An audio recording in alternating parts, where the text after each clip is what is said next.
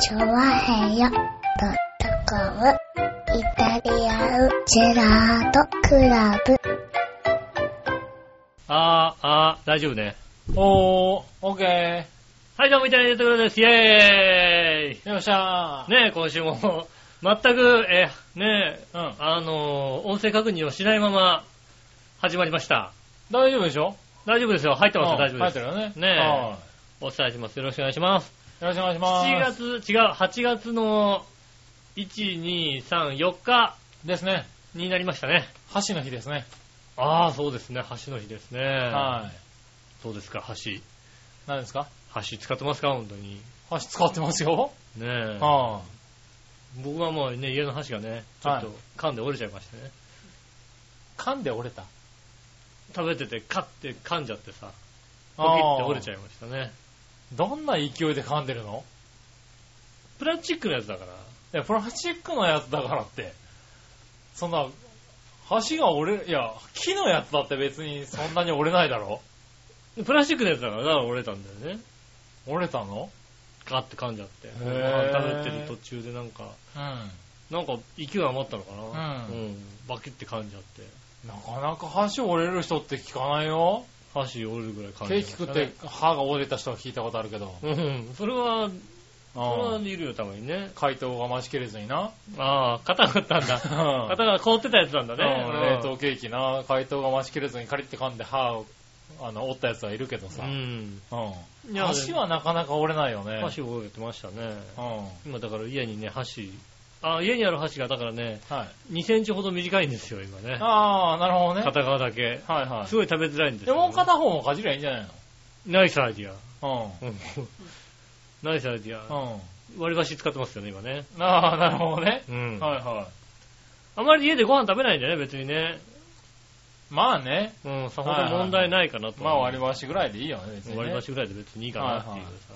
なるほどね。うん、一人暮らしの時はね、結構割り箸で行ってましたから、ああ、なるほど。もう今の家に住んで、は箸買いに、買い足しました、買い足したというか、い。買いましたなるね。ほどはいはい。一人暮らしの時はもう一人だからさ、まあ割り箸でいいよね。うん、なんかもうだってさ、うん。安いじゃん、割り箸って。まあ安いね。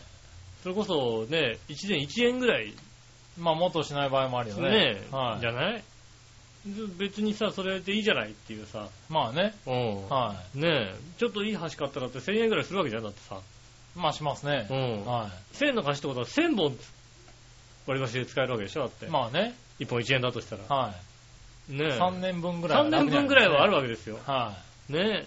じゃあいいかなっていうさ。い。まあね。うん。はい。しかもね、じゃあ割り箸をそのまま捨てちゃうかってさ、何回か洗って使ったりしますから、なるほどね。そうするともう、あの、結結構,、構使えるね。使えるんですよね。はいはいはいうんまあね、木材資源のことを考えなければね。まあそうですね、はいそういうことをね、エコロジーを考えなければ、はい。それで済みますねう。ん、はそうですね、確かにい。ねう、ん。俺コップもあれだったな、グラスも紙コップみたいに使った時期あったな、一 人暮らしの時。ああ、そうなんだ。うんなるほどね。夏場とかって特にさ、はい。ちょっと洗わなかったりするとさ、ひどい目に遭うじゃないですか。あまあね。ほんとさ、面倒いじゃないはいはいはね、いっかっていうんでね。い。ああ、なるほどね。うん。はいはい。結構、そういう時期ありましたね。ああ、俺夏場とかの方が逆になんかそういうさ、うん。紙コップとかだとさ、冷たいもの入れると汗かいてさ、クタクタになっちゃったりするじゃない。だなるなるなる。からそういうのが嫌で、夏場の方がちゃんとコップ使ってたな。なあ、うん冬は紙コップ冬と場はか。紙コップ買っても別にいいかなって、あれしてたけどね。ねえ、まあそういうこともありますよね。うんそんなね、橋の日、いかがお過ごしでしょうか。もうね、真夏ですね。多分ね。すっかりね、ね、本当にね。はもう、 35度とか平気で行ってますよね。はい、暑いんだもん、とにかく。バイク移動してても、いやー、んバイク移動してるとほんとね、通常そんなに暑くなることはないんですよ。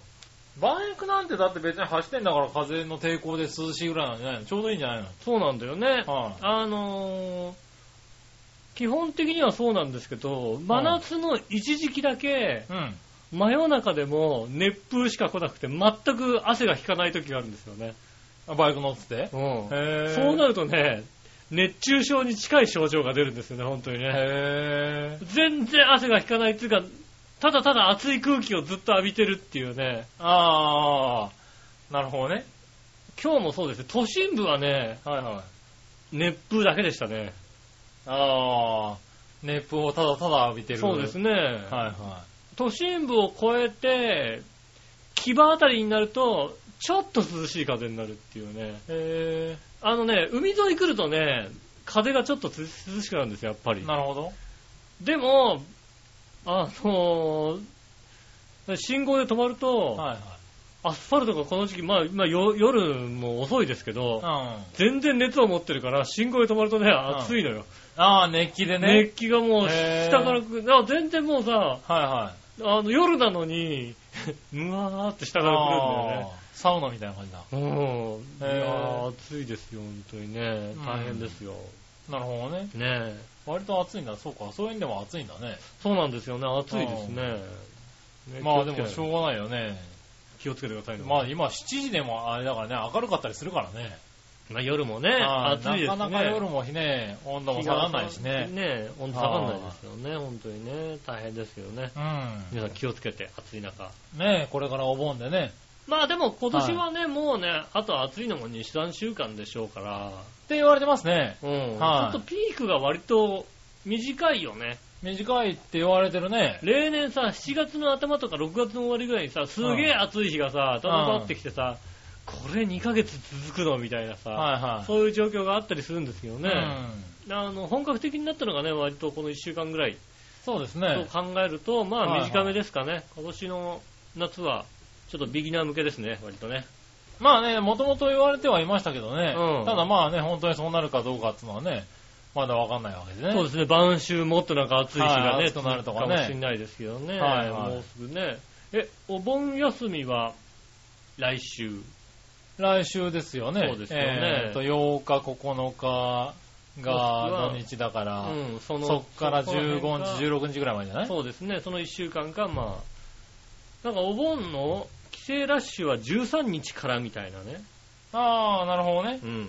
はいはいそう言う言ってましたね。12か13ぐらいなのかな。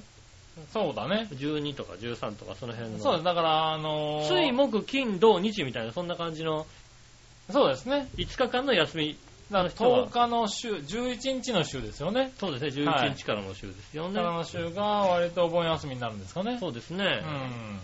うねん。え。はということでございましてね、皆さんね。い。はもうね、本当だからね、い。はお盆休みに向かってるんですね、多分ね。7月の終わりぐらいですからですかねい。。うん。道がすごい混みましたね、本当にね。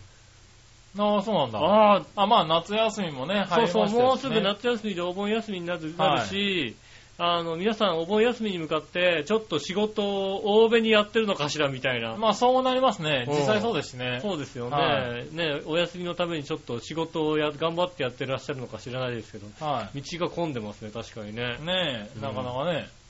ね、なんかまあ、うんようやくなんかバイクを買って1年ぐらい経つんでね、こう、はい空いてる時期うと、ん。こん、道が混んでくる時期がこうね、ああ、一年分一年間味わった。うんうん。味わったやつね、4月から6月ぐらいまでは、混まないのよ、本当に。ああ、なるほどね。うん、よっぽどはいはのいことがない限り。あゴールデンウィークあってもそんなに。ゴールデンウィークあっても、やっぱし、3月ま、3月末とか、あ12月末の混雑で、はいはい多分一生懸命みんな仕事した、そこで仕事してんだあ。ね。なるほどね。 4月の頭でもうなんかリセットされてるから、はいは割とね、4月、5月、6月はね、道が混まないんですよい。。へ7月の後半だとようやく混んできて、多分うん8月ね、あの、お盆休みまでは、え。なるこほどね。の1週間ぐらいはちょっと、うん道が混雑するのかなとはいは思いますけどね。い。ねえ、なかなか、うん。まあお盆休み。君はお盆休み特に関係ないでしょ、だって。関係ないですね。うお盆は全くお休みがございませんね。ん。ねえ、夏休みも特に関係ないしね。関係ないですね。はいはね皆さんいいですねって話ですよね。い。まあいいですねって話ですようね。ん。はねい。僕はねう、ん。僕もあんまり関係ない仕事なんですけれはど、いはいはいまあ、あの、休みを自由に取れる。うん。あの、お盆、お盆の期間中お休みって会社ではないんで、あ、なるほどね。あの、まあ、7、8、9、9月ぐらい3ヶ月間以内に2、3日の夏休み取ってね、みたいな、ああ、なるほどね。はいあの、あれなんで、うん。はうん。えーっと、い。番組中に、あの、ラジオ聞かないでもらえますか、 ね他のラジオ聞かないでほしいな。他のラジオ聞かないでもらえますかね、すいませんね。オねえ。あの、すいません。収録中なんで。収録中収録中あのちょちょっと静かにしてもらって ね。うん収録してないする。ああの、ね、知ってますよね。 そうそういうこと。まだ知ってらっしゃいますよね、そういうことね。ねうんはいねえねえ笑いに集中してもらえます かね。そうですね。はい。ねえ。ままあ、あ、そんな。そうそうなんですけど、うん今年はね、うん。あのーちょっと理由があって、うん。初めてじゃないかな、えっ、と、このお盆、うん。 9、10、11で、土日月はいはい。で、えっ、と、お休みを取って、うん。ちょっと旅行に行こうかなっていうああ、なね。るほどね。はいいじゃないですかね。い、はい、すごいなんか高そうな時期ですよね。すっごい長い時期なの。そうですよね。どこに行こうって、もう一回北海道に行こうと思ってるんですけど。はい。ああ、お気に入りな、お気に入りの女の子がいるのかなあのーお気に入りの女の子がですね、走るんですよ。ああ、なんでしょうね。はい。何すすきの大運動会かなそうそうそうそう そう。すすきのの近くでね、うあの、すすきのから、まあ、2、3個行った駅のとこなんですけど、ん。うん。あの、そこのね、あの、陸上競技場でね、陸上競技場であねの。最近リニューアルした陸上競技場でね、あの、外側に芝、芝のコースがあって、内はい側はいにあの、内側にはダートのコースがあるダートのねコースがあるとこね。はいあの、そこでね、お気に入りの女の子が走るんですよ。あ、なるほどね。なんで、もう一回見に行っちゃおうかなと思ったんだけどね、高いの。高いよね。ここの土曜日、このね、9日の土曜日出発っていうのはう、ん。今年1年で一番高いの。そうだよね、高いですよ、だ って。あ、ツそうアー、ツアーで見ると、あの、何ツアーコードで言うと J とかっていうね、あの、あの、ABCD ってあるじゃないなんか、うん日によってさ、出発日によって値段が変わりますみたいなさ。うん。はい。あの枠にね、J って書いたりしたりすんの。昨日 NHK のね、あのはね、あの、845で言ってたもんだって。はいはあの、お盆の帰省ラッシュのピーク、いはい。はあの、航空機は、い。はい。えー、9日がピークって言ってましたね。そうですよねね。すごい金額を提示されるの。そうですね。札幌だと往復でね、9日から2泊3日だとね、うん。あの、何ツアー代理店にね、3社ぐらい回ったの。うん。まずは、あの、決まったのが8月の1日だったんで、うん。はい。えっ、と、ツアー会社行ったらまずなかったんですけどないよね、そんな、だってもう始まっいや、はだいって皆さんだって帰省ラ、で、帰省はいラッシュだもんもうだっ2て。週間か3週間前にはもう売り切れてますっていうね。そんな時行けたらバカだよ、だからね。うん。バカなんだけど、お気に入りの子が走るって言うからうん、ね、はいはい。行きたいなって、まあ行けなくてもしょうがないかなと思ったんだけどう、ん。調べて聞いたらね、だ空いてたら、あの、キャンセル待ちとかしたらいくらぐらいになるんですかねって言ったらね、だいたい12万から13万っていうね。おー。はい2泊3日だよね。 2泊3日で12万ぐらいするんですよ。あのあの、僕7月のね、頭にも行ったんですけどー、、うん。 7月の頭に行った時は、えっ、と、7万円ですよ。そうですよね。はい。で、その時はあれですよ倍その時でも割と高い方ですよ。でその時は、しかも、千歳で行って、帰りは、函館から帰ってくるみたいな。そうですよ。今回千歳函館、今回千歳オールで、そうでしょはい、えーやったんですけど、12万とか。えーっとね、はそうだな、時期、いろいろ考えて、平日で、い。はい。ちなみに、9月の中旬のうん木曜日出発でいくらですかって聞くと、うん3万5千円ですとか言われる、ね。そうです ね、そうです、そうです、そうです。はい、そうです。 1ヶ月とあと木曜日か土曜日かでな4倍違うのみたいあな、ーね。違う違う違う違う、全然違う全然。それは違いますよ、それは当然ですよね。あー衝撃を受けて、うん。私12万じゃさすがにいけないので。そうですよね。は今、だってもうね、奥さんも笑って笑わ笑わないもんだって、そんな12万はい、 12万でいくらって話になったらもう、ねえい。、は番組中怒って一旦中断になっちゃうんでいすよ。そうなんですうよ。ん。で、まあ取れなかったしね。うん。はい。なんで行けなかったんですけど、えーっと、自分で探そうということで、うん。まあ今 LCC って流行ってるじゃないですか。安い航空会社。なんかね、は流い行ってますよね。なんで、ちょっと直接電話して聞いてみようかなと思って、うん航空会社に直接電話するってあんまり聞いた聞かないんだけど、うん。できんだろうと思って、まあそうですね。はい。えーっと、ジェットスターに電話したんですね。うんまあ、バニラエアーとかジェットスターとかあるんですけど、はいはいはい。はいジェットスターさんに電話をしたら、えっ、とね、割と空いてて、おー。はい。これね、あの、ちょっとおすすめなんだけど、いやジェットスターね、割と空いてるよ。ジェットスターね、割と空いてて、割と空いてる。で、しかも、往復で、えっ、と、1週間前に撮ったんですけど、うん。往復で飛行運機の運賃が、えっ、と、5万円。あはあ。もうだってね、い。2万の2万、2万5千、2万5千ぐらいで行けちゃうんだよね。うん、だって、通常のさ、は結構 LCC のジェットスターさんだと、はいそうだな、例えば、9月、ほんと先い。ほあど言った9月のちあ9の月中の旬ぐらいで中言う旬とぐらいで言うと、もう、はい7000とかさ、そうですね。片道あの7000円、往復1万4000往復で1円。万4、5千円です、そうだよ。ね。はい。あるんですけど、ういんや、でも、やっぱりこの時期だと、うん。まあ、そう高い。高いのかなと思ったんだけど、えーっと、割と安く取れて、往復で5万ぐらい取れちゃったんですよ高いかなとね。思った。で、北海道って面白いところは、うん飛行機さえ取れてしまえば、宿っていっぱいあるのうん。宿いで、っぱいありますよ。はい宿いっぱいあります。宿はね、もっと簡単に取れてう、ん。あの、まあ、すすきのの近くのホテルなんですけれど、2泊3日で、まあ、なんか温泉なんかもついてるような、うん。はいはい、まあ、札幌のど真ん中ですよね。スーパーホテテルみたいなね。ルそうそうそうそう。で、そこのホテルで、2泊で、な同日うん。 2泊で、えっ、と、1万5千円かなうん。2泊でね。 ?2 泊で。そうですね。はい、なんで取れたんで、うん。えっ、と、結局今のところ6万5千円っていうね、確かにそうだよね。だあっての、さ、杉村ツアーズでうん取った結果、6万5千円で取れて、これなら行ってもいいかなと。はいはいはいしかも、この6万5千円っていうのは、あの、飛行機が朝7時半の飛行機、出発。成田。成田。あー成田なんですけあどーはい。 7時半の飛行機で成田。うん。帰りが、えっ、と、新千歳を8時半、夜うん。 8時半。だから2泊3日丸々北海道に入れるうん。ツアーで6万5千円。うん。で取れたんで、うん。あ、これならいいかなと思って。うーん、大丈夫7時半間に合うんですよ、これは。大丈う夫ん。へえ。 7時半だったら大丈夫なの。その前だとダメなのよ。あ、そうか、その前だとダメなのか。 6時50分だと間に合わないの。 6時50分はうね、ん。あの、そう全泊しないといけないジのェッよトスターの6時50分に乗るためうの、ん。あの、バスが、うん。東京駅、えっ、と、23時に出るんですよ。あ、そうそうそうそうあ そう。の、あの、専用のね、そう、専用のバスがあっあのてう、んで、向こうの空港で、うんあまのあ、半泊みたいそうなそうね。そう。そういうのは確かありますよね。はい、そうなの。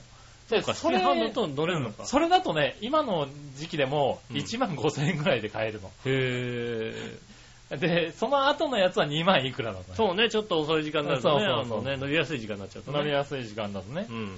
だから、あの、しまあ、浦安だとだけどね。そう、浦安からじゃないとね。浦安からだとうん7時半間に合うんで、えー、市販間に合うんですうね。ん6時50分に成田に着いてれば間に合うので、 6時50分に成田に着けば間に合うのか6時俺、 50俺分にね結構ねう、ん調べたのよ、本当に。ジェットスタあはいはーいはでい行こうと思って。あそうすると、あのね、一応ね、それはね、ジェットスターの窓口の人に聞いたのよ。うんうん。6時50分着のこの電車に乗れば間に合うんで。へえ。なるほどね。なるほどなるほどっていうのであじゃあ、それで行きましょうん。う。で、その電車より1本2本早い電車に乗れるのがあったから、うん。一応、まあ、浦安を、。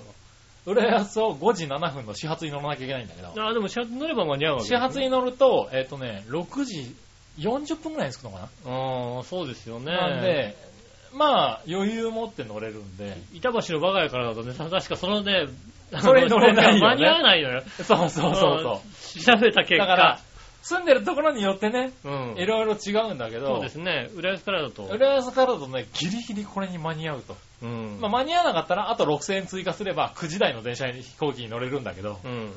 まあ安い方がいいから。そうですね。う。うんん。で、取っていくってことで、6万円だったらいけるだろうというそこうとです。ね。今回決定いたしまして、うん。もう一回北海道に行こうかなと。ああ、行ってらっしゃるね。だから今回時間に余裕があるんうで、ん。あの、あれかなと。レンタカーも借りて、うもうちょっと楽しもうかなとん。。なるほどね。はい、いうことで、ん。はい、札幌をもうちょっと楽しもうっていう旅行に行ってきます。ああ、ねはい。ただ不安があるとすれば、うん。台風11号さんが、そうですね、台風はね、あの、まだどうなるかわからない台風な状態でね、台一応風11号さんがね、うん。ね不安でしょうがない。そうですね。あれ、どこに行くんですかね。うんとね。やつがうね、ん。今ね、あの、金曜日の現在なんですけどね、確かはねい、僕は見た限り960ヘクトパスカルの状態ですよね、確かねはいはい、そうですこれ多ね。分もまだ、えっと、沖縄の下の方にいますよ全ね。然下の方にいるんで、この先どうなるかもさっぱりわからないけども、まあ、とりあえず、えっと、月曜日か、火曜、水曜日かなうん。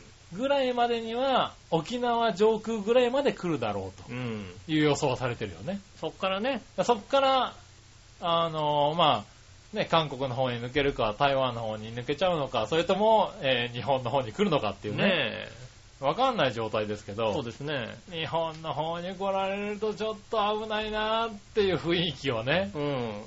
はい、あとね、誰だと思ってるんだって話ですよ いね。やいやいやいや、うん。そこはいいんですけど、俺を誰だと思ってるんだっていうね。土曜日のね、朝出発なの、うん。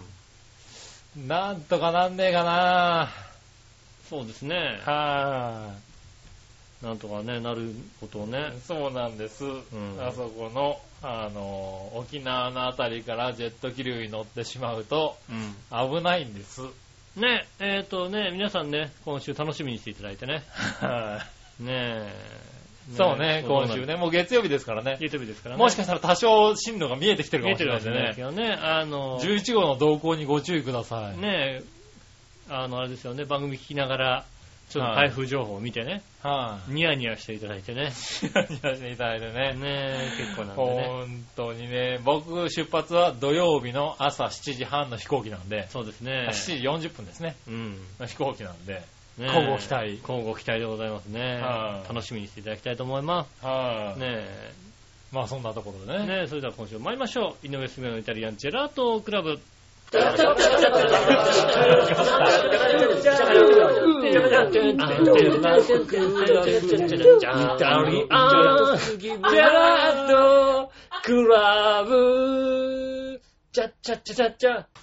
あいまして、こんにちは、井上翔です。木村和之でとす。いうことでお届けしております、イタリアンジェラートクラブでございます。おねえ、えっ、と、次回の収録は早めということでございますね。そうですね。ですから、えー、まあ金曜の夜ですね。金曜の夜ということでございますね。一日早くはい。やらさせていただきますんで、よろしくお願いしままあ、す。まあ、あの、吉尾さんの予定によってはもう別に木曜日の夜でも金曜日の夜でもどちらでもいいんですけど、あとにか僕はくうん、土曜日には取れませんってこ土と曜日ではすね取れますのでねは、い金曜日の夜になる可能性が高いと思います。はい。ね早めにメールくださえ、よい。よろしくお願いします。ろしくお願いします。そしたら、メール行きましょう。はいはい、まずは、なにわのよよしおとめさあんりがとう。ございます。先週の放送で、うん紫のオーガさんがうん、杉村にちゃんと言った方がいいよ、その場でちゃんと言うのが大事なんだよ、と言ってはりましたが、うん、それを聞いて、杉村がなんで悪いのか気づきました。うん、はっきり言わないから都合のいいように使われるんです。のなるほど。これからはこのことを自覚して何か頼まれても知るか、と、えー言って行動を変えていきましょうん、う。あーいただきましなるほどね。た。はまあ、誰に言うのかは知らないですけどね。い、ね誰に言うのかは知らないですようね。ん、はうん。先ほどね、あのね、マッサージしてるね、私に対してね、いはい独裁政権だって言ってましたからね。言ってました ね。はい、独裁政権だって言ってましたよ。独裁政権は大変だって言ってまはしたよ。忙しいんだって言ってましたよ。ねえ、バイクに乗ってね、暑い中ね、車両に近い状態で来て、俺は暑いんだっていうのに知るかって言われてましたもんね。そうですよね。はうんい。知るか揉めって言われてましたもんね。うん、暑いな、うん揉んでたら暑くてなって言ったらね、暑くないよって、エアコンついてんだろって、お前寝てるだけじゃねえかって話なんだよ。 逆にお前が体温、お前が室温上げてんだろぐらいのこと言われてましたからうん、ね。ねえ、はい本当にもう悲しい話ですよね。そのね、まあ言ったところで何が変わるのかって話ですけどうね。ん、いやこん今日優しかったよ。2度下げた。あ、エアコンがエアコン何が26度とかについてんの下がってますよ。あら、もうね、優しい。優しいです、ね。うん。独裁者優しい。まあ、ね、そのからマッサージの時間も伸びましたけど飲ね。みました、飲みました。飲みましたはいけどね。ね優しいです。優しいですね。はい、ね続いて、はい、えー、紫の王さん。ありがとうございます。みなじら、じゃあ、 えー、杉村夫婦の関係が話題になっている最近のいたじらですが、はい。どっちが悪いとかって本人たちが良ければどうでもいいんだと思います。ああ、なるほど。はい。そりゃそうだよね、まあ確か本に、ね。人たちが良くなくなってきてるから問題なんだろうけどね。うん。うん。しかし、杉村君にとって厳しい一言になるかもしれないけど、これだけは言っておきます。うん。前回の配信で、乙女さんからのメールにおいて、うん。杉村君が甘や甘やかすから笑いのお姉さんがというものがありましたが、うん。えーっと、なお杉村君もし聞き忘れているなら、あきもし忘れているなら聞き直してください。はい。そして最後の部分で杉村君が、漠然とした態度と言ってましたが、うん。文脈から言って、毅然とした態度と書かれてると思います。うんいかがですか本当に漠然とした態度と書いてありますかうん。毅然とした態度ですよね。乙女さんにお詫びした方がいいレベルのもう読み間違いだと思いますが、うん。なお一点補足させていただきますと、はい。毅然と漠然を読み違えることを私が指摘するのは今回で2回目になり ま やった。やった。やったね。す。より一層の精進を期待しております。うん。雰囲気で読んでいても、毅然という単語に馴染みがない人に毅然とした態度を取れというのは難しい話ですよね。過去号泣ということうん、なるで。ほいたどだき。ました。あの、体に毅然とした態度がなかったみたいですよ。ないね。うんねえ。はい。そして雰囲気がね、もう漠然なんだよね。漠然とした、はい。漠然とした人間ですからね。はい。どちらかというとね。えー、3回目もあると思いますうんそのうでですね。ね。または、いまた会った時にはね、ぜひね。また後的にはぜ指摘してひ指摘していただいてね。ねえ、そうするとメールを書きやすいでしょ、はいだってね。えねえメールのネタも差し上げる、いたちえら。ねねええはありがとうございまい。すあ。りがとうございます。うんねえなんかお二人、仲いいですね、これね。うん。えー、メールをね。そうですねお互いね。たまにね、ええフォローしてもらって、リスナー同士でね。リスナー同士でフォフォロローーししててももららっっててね、ね。ありがたい話ですよね。ああ、ありがとうございございます。そしたら続いて、新生ナチョコヨッピーさん。ます。ありがとうございます。皆さん局長、こんちきなりなる。ねねる。さて、僕が最近とってもがっかりしたことは、うん。我のお姉さんに杉村局長の北海道土産木彫りの雲ストライプを横取りされたこと以外に、やっぱり、やっぱりがっかりしてんだよね。面 そ白いれはがっかりしてんだね、夏の高校野球の新潟県予選で珍しく勝ち抜いた母校が結局ベスト8で敗退してしまったことで、うん。もう。もし甲子園に行くことになったら暑いけど応援に行ってやるかなとまで考えていたので、うんもう意気消沈だよ。なるほど。みん。なの母校は、えー、今夏どうでしたかおうなるほど。皆さんごきげんよう、うららら。ありがとうございます。はい。えっ、と、まあ、今回も、なんでしょうね。我々の母校は、はい。もう、雑魚校になりなり下がってですね、2、あー3回戦ぐらいで、こう、ポトリとやられてましたね。やられてましたやかられような気がしましたね。うん。浦安で言いますと、東海大浦安がはいはい。準決勝までおー、進みましてね。ベスト4。で、割と強い勝ち方をしたんですよね。はねえ。で、あ、これはいい。けるんじゃないかと思って、うんえっ、と、東海大防洋ほと戦ったんですよう。ねう。ん。えっと、コールドゲームになりましたね。ああ、そうなんだ。えへー、ねえ、結局決勝でもすごい力の差をつけ、大差をつけまして、ああ、強かったんだ。えー相手が。東海大防洋が勝ちまして、へえ。ねあんまあの聞かないけどね。初めてなのかな、防洋が行ったのは。んねえ、ああの、いや、東海大浦安ね、今年強い勝ち方してるのよ、本当になんああ、なるか。ほどね。データだけ見ると、はいはい。割となんか、まあまあな力があるチームに対して、なんか、こうあなあ、ったしりっさかり勝ってたんだ。うん。うんしっかり勝ってて、これは今年行くんじゃねえか、しかもベスト4だし、みたいな。ねえ、そしたら防衛にコテンパンにやられまして、ね、へえ。がっかりして。でまあも防高衛、校野球だからね。まあ逆に言うとでもそうなると、防衛の今年の防衛は強いという。強いってことだよね。甲子園に行った際にはね、うん。はいあの、千葉代表とし千葉て県、ねえ、活躍してくれるんじゃないかとは期待しております。い。なるほどうね。ん。うん。ねえ楽しみですね。ああ、それは楽しみですうね。ん。はい。えー、そしたらですね。はい。もう一個いこうかな。はいはい。えー、こちらは、何わのよしおとめさん。ありがとうございます。先週の放送で、笑いが笑わなくなったら笑いは不要、いたじらは首っていう発言がありましたが、うん。笑う笑わない以前に杉村と笑いにはラジオがあるから夫婦関係が保たれてい るという大事前提があるので、首イコール離婚につながると思います。あ、なるほど。うん。杉村は陰で何かと笑いを都合のいいように使ってるところもあるはずなので、うん。利 用し、利用される関係が壊れてもクビにする価値があるかどうか、うん。それに笑いが怖いから毎週収録してる二人に笑いをクビなんてできるんか、うん。というクビ以前に現実があるので、うん。杉村にはきつい話かと。なるほど、なるほそれよりあ新たに笑いの上手なアシスタントを募集するよりも、うん片思いの上手な人を募集したらいいのにな。ど。ああ、なるほどね。あー、なる確かほにそどうねだ。。うん。あれだ、じゃあ片もみの上手なパーソナリティを募集してさ、あー、なるほどね。で、俺がクビになればいいわけでしょ、だって。あ、だからそこを、うちで収録すればいいんじゃないの何、何がその片思い上手なパーソナリティうを、ん。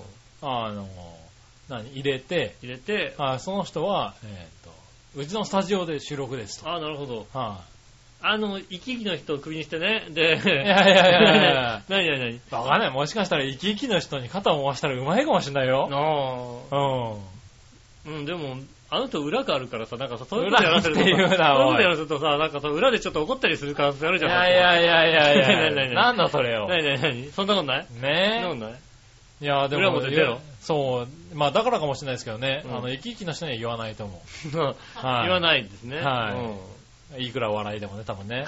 肩もんでって言わない。言わないんですうね。ん肩もめって言わないと思もうんだもんんね。確かにね。ねはえい。ねえ、多分ね。はい。もしかしてとこうまかったら言うかもしれないけどね。ああ、もしかしてね。はい。あいつがうまかったらね、言うかもしれないですよね。もしかして肩うまいみたいなこと言われるか言うかもしれないですうけどね。ん。はでもまあね、なかなか難しいですい。ね。まあね、来てくれないからね、多そ分うでねす。ね。はい。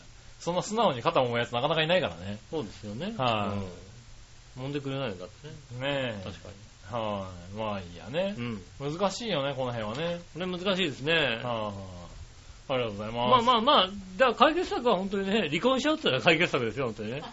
なるほどね。うん。でも、あれだよ。別に離婚したところで、うん俺がこっからいなくなるだけで、君の肩もみは変わらないと思うよ。嘘う嘘、ん。うん。俺、お前多分いたしらやれって、いや、お前来いって言われるだけだよな。マジでうん。そうなのか。はうん今俺、初めてだな。い。はい。番組中に俺の飲んだ水飲まれるってのは俺初めてだ な。手元になかったみたい飲み物が。そうだな。手ね元に飲み物なかったみたいでね。もうここに炭酸水はあるけどな。ねえ、ああの、の、あれが、クエン酸が入ってるけどな。はい俺、俺の飲んでた水を飲まれるっていうね、はいはそういう悲しい事件がありました、今。い。なるほどね。うん。うねん。え、僕はクエン酸入り炭酸水を飲んでおります。ねえ、はい。毎夜続いて。うん。えー、他は、こちら。うん。紫のおばさん。ありがとうございます。みなじら、ねじゃあ、先週、神楽坂祭りに行ってきました。お写真、あら。添付した写真、写真添付。ゆっこちゃん、こでまるちゃん、KT ちゃんに会いました。ああ、そして、なつひちゃんにも。おなるほど。なるほど。うん。なつひちゃん、超可愛いですね。あーでし ょあの、あのね、あのね、夏日ちゃんはね、ずるいんだよ。あんな顔したことないよな。あの夏日ちゃん あはんな、、あんなダ顔見メた。ことないよな。んこの人のな。いやーこんなニヤニヤしてる顔見たことないよだってなあのね、いかんよ。いかん。はうい、ん。杉村くんが豪雪豪雨で世の中を困らせるだけのことありますね。うん納得。うん。えー軽くご挨拶しただけなんですが、うん。僕は楽しみなことでも雨は降らせませんよとだけアピールしておきました。なるほど。あーあと、笑いのお姉さんに言ってきます。うん。今後局長が、局長権限で夏日ちゃんと1対1で会おうものなら、うんパワハラで訴えたいところです が、うん。旦那様の監視を兼ねて同席し、旦那様の似合いもしない格好をつけてる姿を見て、あの素敵な笑いを取り戻すリハビリをよろしくお願いします。 なるほどね。はいはい。あの、あの、情報だけ聞いて、ちょっと遠くから見といてくれるうんうん。どんだけね、こう、ニタニタしてね、なんか格好つけてるか。ニヤニヤするんだよ、うんあの夏日ちゃんほはね。んとね、もうしょうがないの。もうそれはね、否定しないの。今さんがね、もう、はいなつしちゃんね、大好きなの。本当だって、ん僕だってあれだもんだってね、あの、ねえ、はあ新年会の時にさ、隣になつちゃん座っててさ、はなつちゃんがさ、ね、あのね、一口食べてね、はあ美味しくないって言ってね、デザートでもらったのさ、言えないもんだって、未だにい。。なるほどね。ういん。や別にそんなのどうでもいいんだけどさ。未だに言えないもん、そんなああ嫉妬だ、嫉妬されたら嫌だもんだ。嫉しないわ。妬されたら嫌だもんだ。え、そういうんで嫉妬するもんなの嫉妬される、普嫉妬されるでしょ。あそうなんだってねうん。あ別にそういうの興味ない。そうなんだ。うん。ねえ。だから別に食べたものぐらいは別にまずか俺だったってらあげるでしょあ、あの頃はだって嫉妬してたってね、 あの、あどのの、頃だよ。あの頃はだってね、 あ、どの、あ、あの頃、ゆこちゃんに俺があーんとか捨てたら、嫉妬されてたわけだ。あの頃あのー、マユッチョにあーんされてたところなんか嫉妬してたって。まゆちょにもあーんしてたされたこと嫉妬されてたんだ。うん、ずいぶん前の話ですよね。ずいぶん前うね。ん。はい、 ねえ、まだ、マユッチョをね、もうちょっとね、こう持ち上げた頃ですよね。持ち上げた頃うね。ん。そうですね、うん一通りの女子パーソナリティにあーんされたような気がしますそうねで。すよね。はねえ、そういうね、嫉妬がね、あるかもしれないですよね。い、ねえ。そそうなんうですそうそう。よこ。れは、高祭りはいいですね、確かにね。はいうん。まあね。小手丸ちゃんにもあったわけですね。そうですよ小手丸ちゃんもね。可愛いですからね。小出丸ちゃんもゆこちゃんも可愛いんだけど、ううん。ーん、なつきちゃんだな。あは うんはねえ。ごめんね。なぜちゃんね、なぜちゃんだってごめんね、ゆうこちゃんゃん、こでまるちゃん。。あれ杉村さんがね、んあの、唯一格好つけて会う人です ね。格好つけ、もうほんとこの人は格好つけてる姿もうはね見たことがないんだもんだって。。ごめんな。うん。ほんと女性といろいろお付き合いしてるのをさ、うんお付き合いしてる女性を見てるけど、で、その女性と一緒にいる姿を見てるけうど、ん。格好つけてる姿は見たことないんだよね。なるほどな。はいうん、いつも自然体。はうん、あの、いわばひどいっていうさ。いはい。いわばひどいっていうねえ、の。はいはい。俺、下駄の方に言われますよだってね。うん。あの、杉村、ね、怪獣先生は、パンイチなのって言われますもんね、だってね。あ あ、まあねう。ん。割と家にいる時さ、ね、はいはいパンイチで会う、あの、人が来てもパンイチのことがあるじゃないですか。まあな。パンツ一丁の時がね、はいはい多いじゃないですか。はね、下駄の方にだから言われたことありますい。ね、はあの、パンイチ、パンイチ合ってんのあれみたいな。い。はい。言われたことありますけども、 あの、大丈夫。うん。もうちょっとすると、あの、下手すると笑いもパンイチになりますよ。そうですよ ね。そうですよね。はいまあ別にそれは構わないですけど。そろそろズボンいいかな、吉尾だしってなる可能性ありますからね。あの、それは別に構わないんですけど、はい。例えばそこね、このね、あの、調票本部にね、はい夏日ちゃんが来た場合も、はいもちろんパンイチ。いやいやいやいやもうちゃんと、ちゃんと履きますよ。ええちゃんともうそのまま、あの、お迎えに上がれるぐらいの格好に。で特にだって俺と、あの、付き合ってることも、付き合ってる前ぐらいの時のさ、はあの、下駄の方でさえパンイチだったじゃん、あな た。いまあね。うん。いまあお付き合いしててさ、ね、はいはいそういうの分かってりゃさ、まださ、はいはいいけどもね、うんそういう状態でなくてもさ、はい下駄の方はパンイチだったんですよ、だって。い。まあしょうがないよね。うはん。い。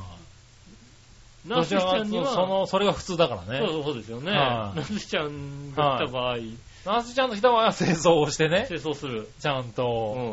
はねえ。い。お会いしますよ。ああ、そうなんですね。はそれはよっぽどのことですよ。い。いや、よっぽどこんなことなのかわからないけどね。長年の付き合いはのね、中でい。。不思議とそうなってしまいますよね。ああ、なるほどね。はでも格好つけるんですよね。い。ねえ見たことない。まあいいや、ね、続いて。はい。えー、こちら、ジャクソンママさん行きましょう。ありがとうございます。えー、だいぶ前のテーマの日本の無駄遣いについてありましたが、はいは税金の無駄遣い多いですよいはい。ね。多いですね。自衛隊にお金をかけるのは隣が中国だったり北朝鮮も近いし、韓国にも舐められてるから、ある程度必要な気がする。うん。憲法改正するなら自衛隊という名前もそろそろ日本軍にしてもいい気がするんですけどね。なるほど。おそうきた。うん。英語には自衛隊に該当するようなものがないので、うん日本軍って表現してますよ。まあそうでしょうね、多分ね。はい。うん軍ああ、隊そとうしてか。ね。アメリカに住んでて、アメリカ側からこうやって見ると、うん。そうなんだいやね。日本軍なんだね。海外でね、そのはいはいさ、自衛隊っていう意識がない。意識がないからねうん。おー。そういえば TPP って東京ではまだ話題になってるんですか北海道ではあちこちに TPP 反対の旗が立ってますけど。うん。はい、いただきました。あねりがとうございます。え。うん、全く TPP の話が出て出なたいことないねですよね。全く出てないね。うん。もういいん、もうやんないでしょみたいなさ。もう参加してもさ、不利なだけでしょって話だよね。いや、でも参加する方向に向いてんでしょでも今さ、今から参加しますって言ったって、でもはい不利な、不利な条件飲まされるしかないでしょ、いや、だから不利なさ参加条件を飲まされように、飲まされることになってるよね。ねえ。でもなんか、そうなんだ。あとはだから国内側になんて言い訳するかみたいな話になってるよね。ねえ。はうんただまあ、今のところ都心部では話題にも上ってないですよね。いねえ、これはひどい話だよね。うん。明らかに故意に情報を隠してるようにしか思えないけどねう。ん、ねえ、どうなってるんですかね。本当に出ないね。どう何にも言ってないですよね、もうう。ん。全然。ねえ、確かに北海道とかね、そういう、農業とかでねね、農業の産地でははね、ねえ、随分出てるんでしょうね。まあそこりれゃはそうですよね。わけのわかんないさ、ねえ、あの、遺伝子組み換えかどうかも表示しなくなるみたいなね。うん。今だとね、遺伝子組み換えでないとか書いてあるから、はいは遺伝子組み換えかどうかも表示しなくていいことにしなさいよみたいなことにうん。なったり、いろいろね、ありますからね。ねその辺どうなるのえ、かわかなからないなですかね。ね、はい、もうちょっと詳しくやってほしいですけどうんそうでねす。ね。はねえい、ねえ、まあね。詳しい方。はいね詳しい方ね。え。はい。夜中のニュースとかだとね、結構やってたりするんですけどね。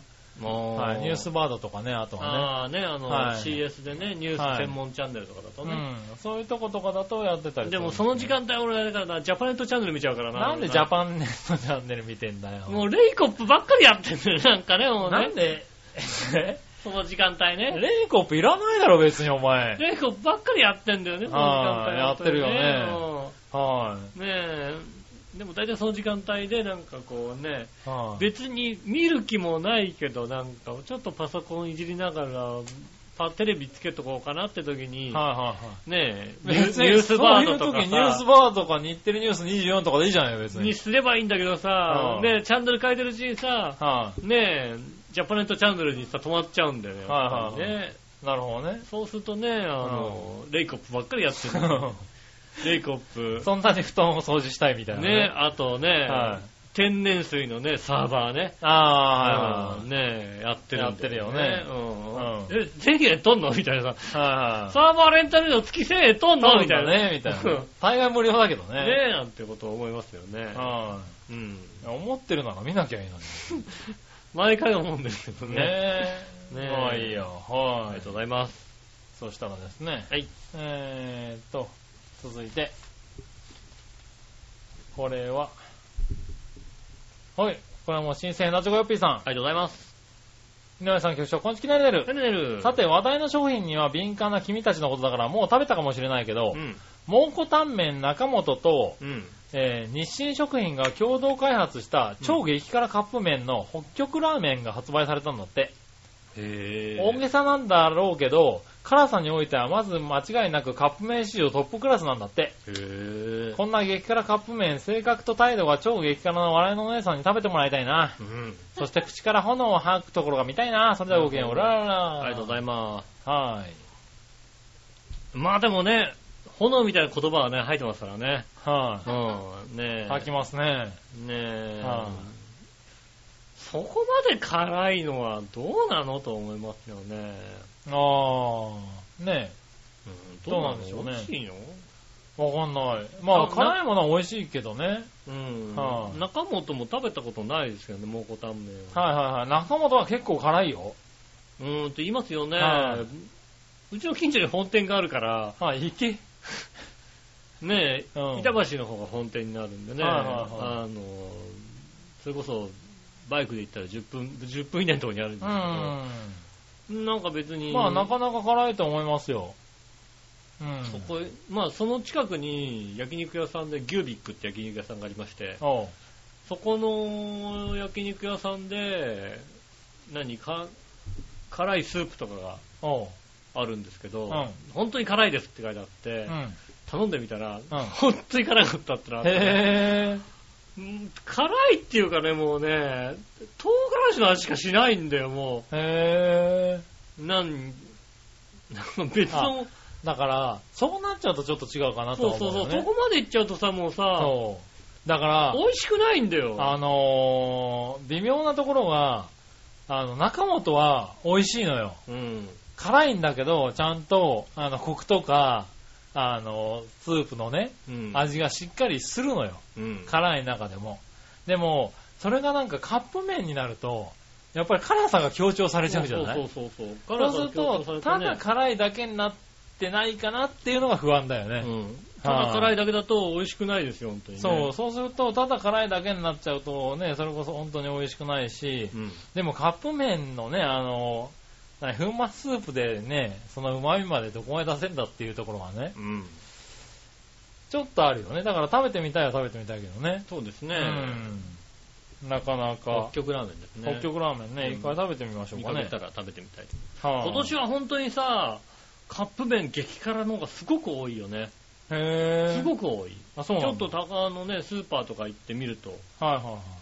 今年はなん、ね、なんか激辛ブームだってな誰も言ってないのにさ、うん。すごくなんか、この時期、先月ぐらいから今月にかけてなんかもう、すごい出たんだよね、なんか辛い、激辛みたいなやへつが。なんであそうなんだあ、その仲間なんでしょうね、きっとね。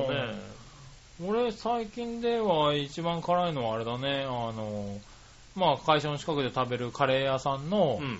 あの、まあ、インドカレーなんだけど、うんのグリーンカレーを、ロックカレで食べた時の、えー当たりのロックカレだね。ああ、当たりの6から怖いですね。当たりのロックカレだね。あのね、インドカ、あそこのインドカレー屋さんね、あの、同じロックカレでもね、えっ、と、上中下ってあるんだよね。うん。その日によって違うんだよ、あーなるほどねはい、あの、当たった時のロックカレの辛さって言ったらないね。ホームランが出るホームランが出るんだよね。うんあれ、シェフによって違うのかなねえ、はまあ、あれです、杉村さんあれですよね、30手前ぐらいまでね、はい辛いもん全然食べれなかったんですけどね、い。一切食べなかったですけどね。ねえ、辛いのすっごい苦手な韓、国行ってからですよね。そうですよね。はい。韓国2泊3日だか3泊4日で行っ、行ってて、帰ってきて、何か壊れたうね。んは行い、ったら辛いもんしかないからね、とにかくね。そうそうそう。ほとんど食えずにね、泣きながら帰ってきたんだけどうね。ん。帰ってきたらね、あの、七味唐辛子のうまさに感動したからね。もうそれまであれですよ、シビ唐辛子はただただ辛いものだそうってそいうそうそうそう。全然まあさ、俺、七味と一味の違いは分からなかったから。ああ、うん。七七味味と一味って何が違うのだって辛い辛いじゃのん同じじゃんって思ったんだけど、うんあの、七味唐辛子を食べた時に、あー、これあれなんだ、ちゃんと柚子の香りがするんだ ね。夏うのま味いがちゃんとするねってことーねって思って、あ、なんか俺味覚変わってるって。そうだよね、うんそっからもう全そっ然、からだね、辛辛いのさがねが美味しくなったのは。そうですよね。うん。だから今はもうとにかくできるだけ辛い、あの、辛さの調整ができるものは、一番辛いやつを、あそういうあの、20倍とか50倍とかは別だけどねあ、う。ん。はい。あの、そういうのを頼んで食べて美味しいなと思ってるね。うんそれはね、なんか得した気分だね。うまあん。僕は別に、なんでしょうね。辛さ、普通の人の別になんか最上級であれば別に全然普通というか、辛いなと思うぐらいですし。はいはい。辛く、別にか、だから辛いものも別に食べれるけど、うん辛くなくていいので。ああ、なるでほもど芸ね。人の方がね、すごい辛いもの好きなんですよ。ああ、はいはうんだからもうさ、辛いものをさ、頼むわけだ。いはい。うん。ただね、下駄の方は辛いもの好きなんだけども、ん辛いものの限界が、俺よりも若干下なんだよ。 俺別好きなのに辛くなくてもいいんだけど、はいはいはい。でも、まあ辛くても別に、ああ、これは辛くて美味しいなっていうのはわかるわけ。う。うんはいん。だから辛いのが好きで、辛い、辛い方がいいって言って辛いの頼むんだけど、は辛いの限界どうもなんか、これは俺よりか若干下なんじゃないかと 思うんだよね。い。なるほどうね。はいん。はでもすごい辛がってる。まあ辛いだろうな、辛いよ確かにと思うけどさ、いみたいなはい。ねえ、あなた好きで買って食べたんでしょっていうさ、うん。なるほどね。うんことはありますね、結構ね。へえ。うん、だからなんか、今は辛いものが好きですね。もうなるほどね。は僕は辛くなくても全然。い。なるほどね。わさびとかも、うんあってもなくてもいいです。わさおさび、お刺身とあかった。方がいいんじゃないのまあ、あっても、別になくても全然、ななくてもいいんだ。へくても全然いいです。え。なかったらなかったら全然いいし、はいはいあったらあったで、あ、ねえ、わさび、確かに香り、いい香りになるね、みたいなさ。はいはいはい。まあね、そういう香辛料つうかね。逆にあのさ、わさびでもさ、なんかさ、はいもうさ、明らかにさは、い西洋わさびを青くしただ、緑にしただけのさ、ああ、はいはい。美味しくないわさびあるじゃないあでりすか。ますね。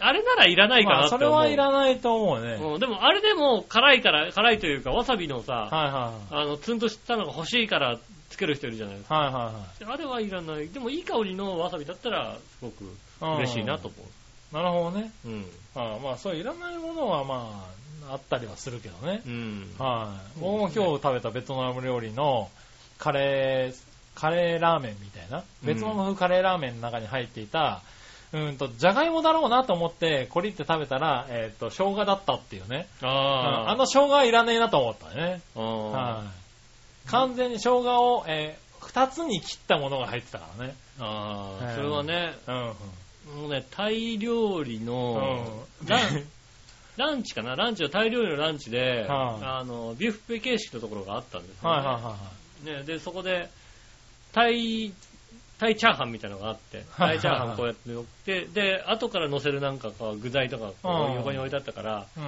なんだろう、なんか、なんかエンドウ豆ちょっとちっちゃく切ったみたいな感じの、ああ、はいはい。うんなんか緑色のやつがさ緑のやつあったからさ、それをさ、もう多少軽く持ってきて、それうん一緒に食べたんですよね。はい。その緑色のやつのまずさったら半端なかったんだ よ。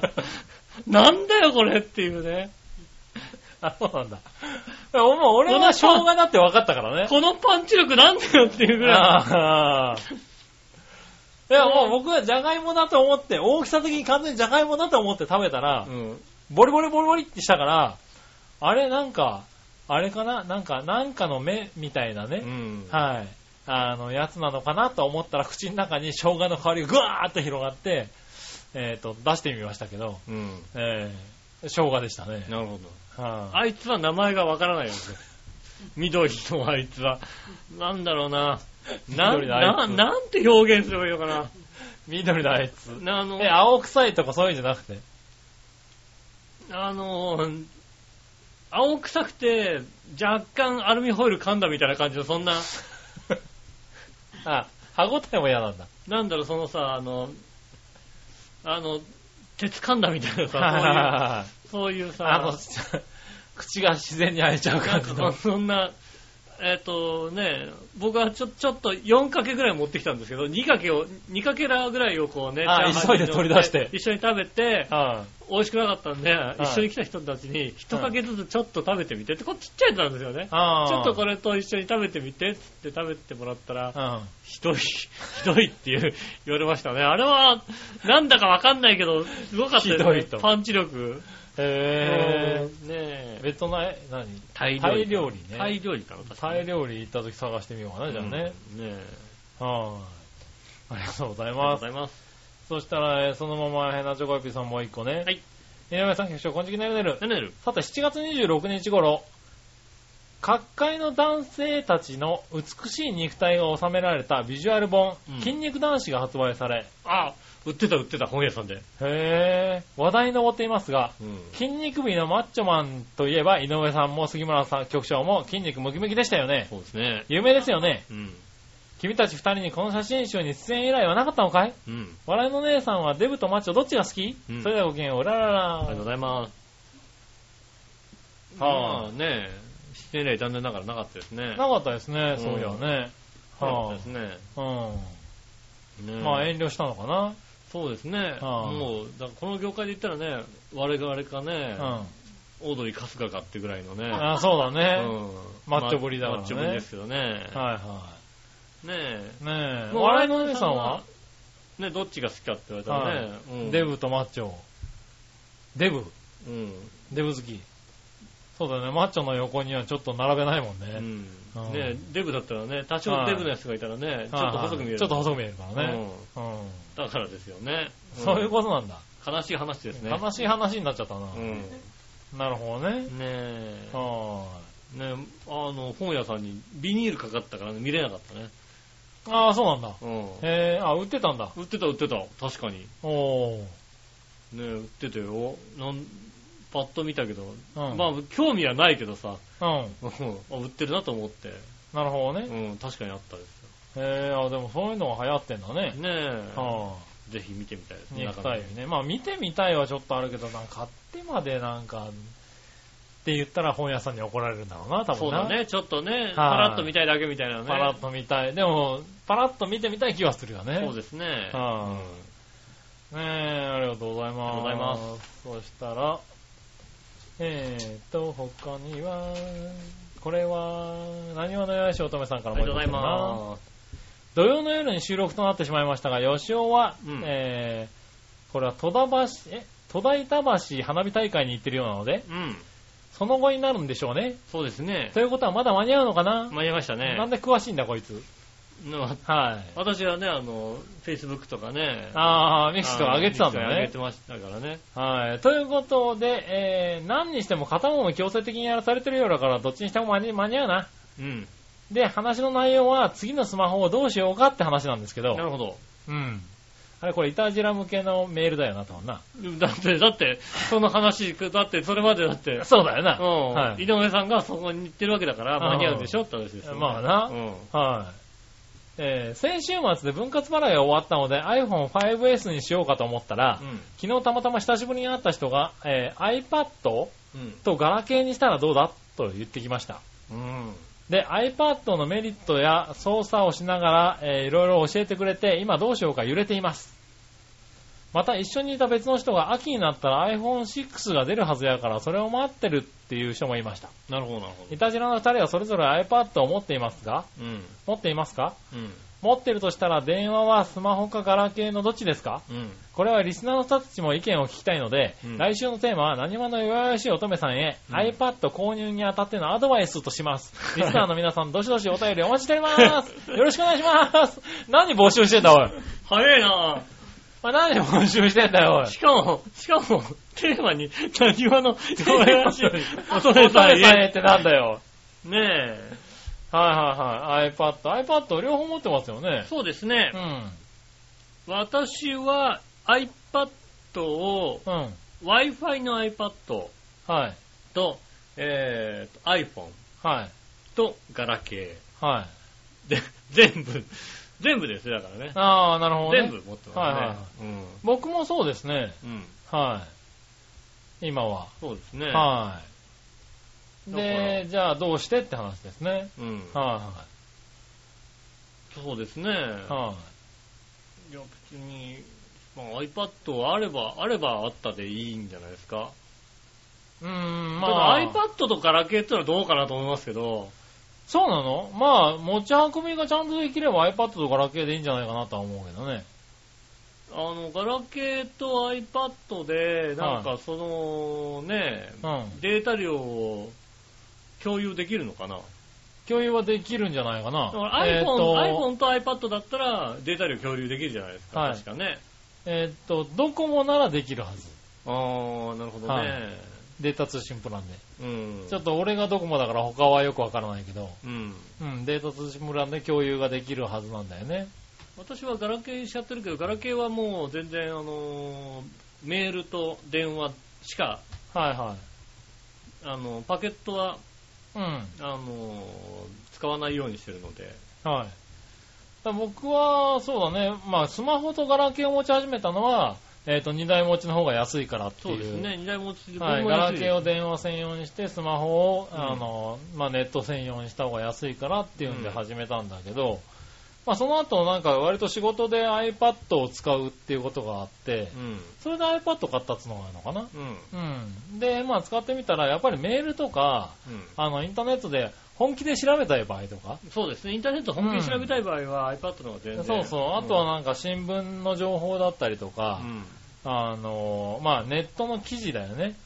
はい。そういうのを見るときにはやっぱり文字が大きい方が見やすいから。おじさんだからね、もうね。うん。なんか、あの、そういうの見るときにはそれで iPad だね。うん。うんうん。あとまあ家の中にいてもパソコンを出すまでには至らないかなみたいな、ちょっと調べたいなって。そうそうそうそう、はいちょっと調べたいなってね。でも、あの、やっぱり、あのー、スマホだとちょっとちスっマちゃいホなだってと思ねうとき、アはンね。ドロイドの、あの、OS よりもね、うん。あの、大きい画面で見れた方が見やすいっていうのはあるからね。うん。うん、そっちでっていうことでよく使ってるかな。そうですね。うん。で、まあ、データ通信プランで契約してないっていうのが大きいけどね、iPad をね。うん。はいそうですね。僕らの場合はね。ううん。まあ、だからガラケーと iPad ってなっちゃいううとなるとデータプランで契約しなきゃいけなくなるからね。ねえ、あとね、う結局、スマホがなくなっちゃうわけじゃないだかはらちょっと調べしたら調べもわざ、そうすると、わざわざ iPad を出さなきゃいけなくなるわけじゃないい。そうだね。うん。はいや、今 iPhone がい。さ、うん。ねえ、あ iPad のデータ通信プランをね、入れたところでい iPad がないってのは自分にとってはちょっとなんか、めんどくせえなと思うわけですよね。ああ、なるほどうね。ん。はいはい。 iPad で調そべれは大きいからそうそうそう。iPhone でやっぱりね、パパって調べられることもあるわけだからさ。うん。そうなるとね、まあだからそこ大きさの問題だよね。大きさの問題だしね、こう、うんなんかパッと取り出して、うん。ね、やれるかとか、そういうのが、ちちょっとね、問題点これはが難し出いてくとるこかだよら、ね。すごく難しい問題ですよね。はいなかなかね、まあだから機種変更を考えてるんであれば、どうだろう、こう、iPad を、あれ、データ通信プランで買っちゃうってのがいいんじゃないのかな。割と今あーデータ通信プラそうなのンかながだいぶ安くなってるんだよね。で、うん今2年縛りかなんかうんで買うっていうのもありなのかなとは思うよね、iPad をね。で、まあ、iPad が使いよくて、まあこれであれば iPhone いらないかなと思ったらガラケーに変えてしまえばいいわけで。うんうん。うーん難しいとこですね。うんねあの皆さんね、あのね、来週。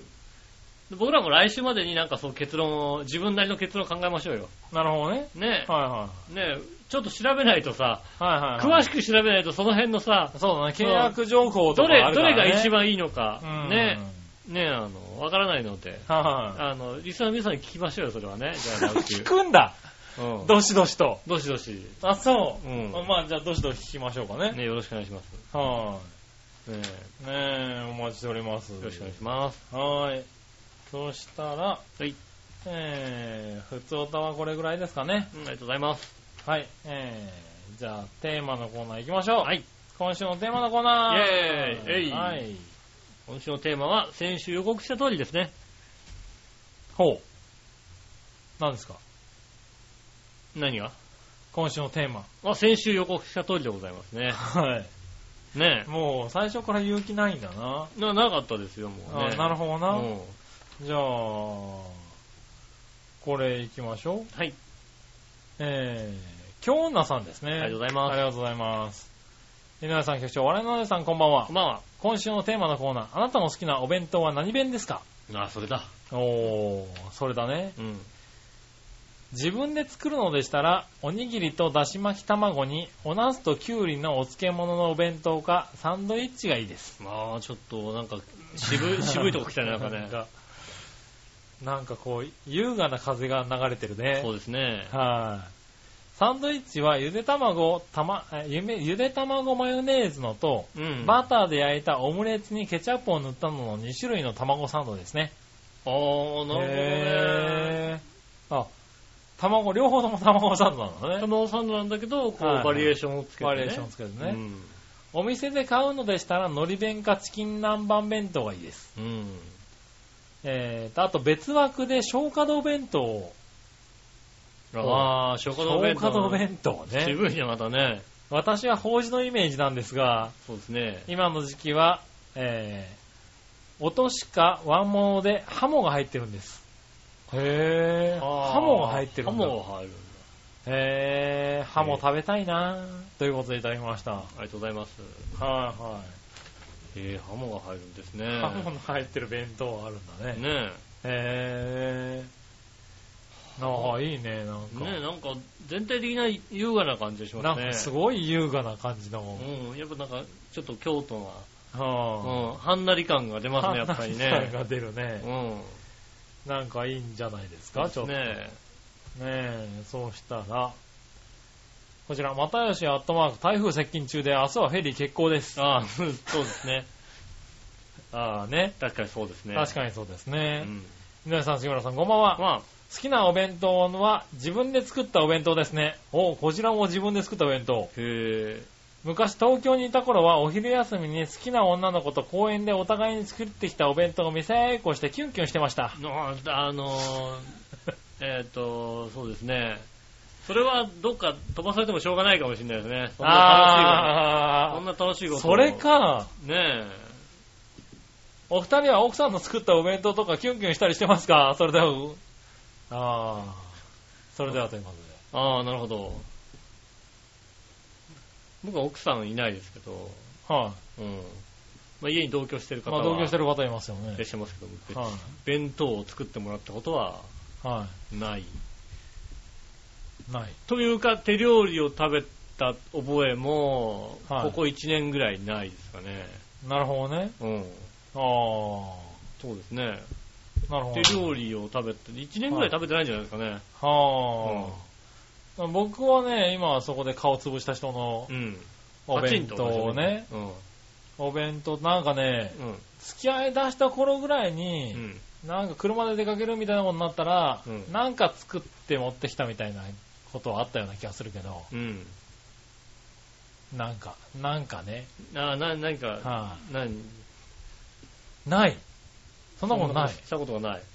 嘘違う人。じゃあ違う人だね。違う人に、は違う人に作ったの違う、違う、そうじゃなくて、こいつ、こいつに作ってあ、ない。こいつの違う人、あ、そう。なんか俺無理やり口に入れられた覚えがあるんだけどな。違う人だね。その違う人なのかなはい無理やり口いやに。違う人らしいです。ね、違う人なんですよ。それがね、美味しくなかったんだよね。ああ、じゃあ奥さんだはあ、すごい美味しくなかったんだよよ。ね。あはい、って覚えがあるんだよね。ーあはー。それは奥さんじゃないの違うのいかわかなでもんないけど、ね。やった覚えないんだよねあ。じゃあ違うのか。違う人なんですかうね。ん。はい、じゃあ続いて。はい。えーっと、他に、テーマ、こちら。い何屋のよやしおとめさん。ありがとうございます。あなたの好きなお弁当は何弁ですが、うん。なんやかんやいつも選ぶのは幕の内弁当ですね。なるほど。好きというほどのものではないのですが、いろんなものが少しずつ食べられるので、栄養バランス的にもいいものかなというのが選ぶ理由でうす。ん。おお。以上。なるほど。はい。やっぱあれだね、ちょっと、ちょっと地域が違うだけで、離れ感が一切 ないね、やっぱりね。近いんだけどね。うんいろんなものが入ってるから ですっていうさ、そういう さ。ねえ、そういうのはね。あの栄養バランス的にいいかなとうん。思って、みたいなね。なるほどね。はい、ねえ、ありがとうございます。ありがとうございます。そしたらですね。はい。えーっと、こちら、新生のジョーピーさん。ありがとうございます。さて今週のテーマ、あなたの好きなお弁当は何弁ですかについてですが、うんとんかつ弁当が好きでねるねる。なるほど。それに飽きたら焼肉弁当ですね。うん。駅弁だったら、富山のマスの寿司。ああ。が好きですな確かにね。全国の人気駅弁駅弁ナンバーワンだからね。やっぱりうまいよ。隣の県なんで、えースーパーの弁当コーナーでも売ってますしね。たまーにこっちでもさ、駅弁特集みたいにやってるよね。お土日とかにさ、うん。結構早く売り切れちゃうんだよね。なるほどね。うん。それではごきげんよう。うらららというこあとりでが。とうございまはい。あ、駅弁はうまいよね。す。そうですね。はい、なんか、ちょっとうまくなくてもうまいよね。あの、駅弁を電車の中で食べる雰囲気が。確かにさ、富山の松本市、親父が買ってきてくれたら嬉しいもんね。そうなの嬉しい。ねいや、別に、そ、それは嬉しくないな。嬉ししかったよね、なんかね。あそうなの松戸市嬉しかったね。い。はい。ちょっとたまーに出張とかあったりなんかするうと、ん。はいなんかそういうの買ってきてくれたりするみたいなさ、はお土い産で。で、お土産で買って、お弁当的なもので買ってきてさ、もらってさ、嬉しくないのはさ、はい。はい。峠の釜飯とかさ、なるほどね。峠の釜飯ね。はいあとあの、あれ、高崎のバルだるま弁当ね。ああ、うん何が違うの別に。子供が好きなものは入ってないんだよ ね。とにかく。渋いんだよ、峠の釜飯も。なるほどね。うん。はいは大人は好きかもしんないけどさ、子供がそんなに好きじゃないよ。好きなものが入ってないからさ。い。なるほどな。ねうん。そういうのはね、買ってこられてもちょっと、なぁと思いましたよね。おー、なるほどうね。ん。はあ。ありがとうございまありす。がとうございます。はい、そしたら、うん。他にはなかったね。はい、ありがとうございました。ありがとうございまということですかね。うん。続いて、はい。イじゃあ、どっちのコーェナーーイ。はいはい、さあ、どっちねええ、先週いただいたこれもなの通りでございますね。ね自分で考えたって忘れちゃうんだから、人の考えたものなんて覚えてるわけないでしょ、だって。え。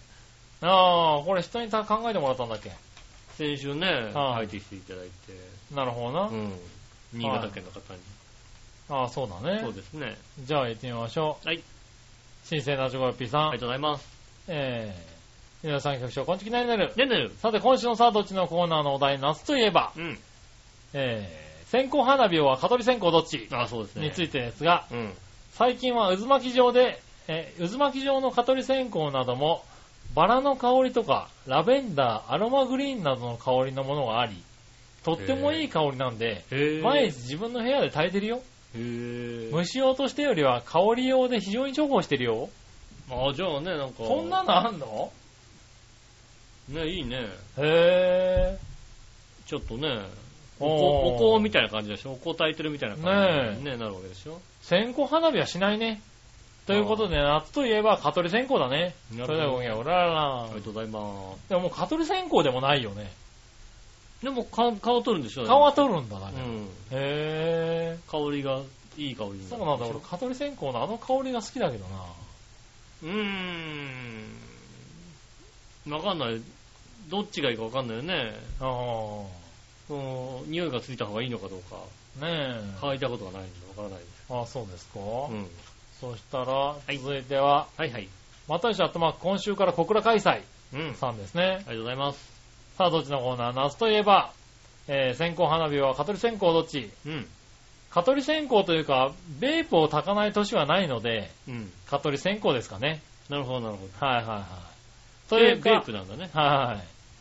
というかさっきゴキブリホイホイにビッグサイズの G がかかってて本当にベソを書いてます。ああ、なるほどね。 G が出なくなるにはどうしたらいいでしょうかうん。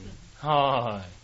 まあ、蚊取り線香じゃ出てくるよね。出てきますね。はねい。でも別にゴキブリホイホイにかかってたのはいいんじゃないの別にね。嫌なんでしょあれ。かけるためにだあって置いたんでしょだっあなってても嫌なんでしょて。うん。割とば、うちではですね、五金ジャム。ああ、はいはねいはい。うん。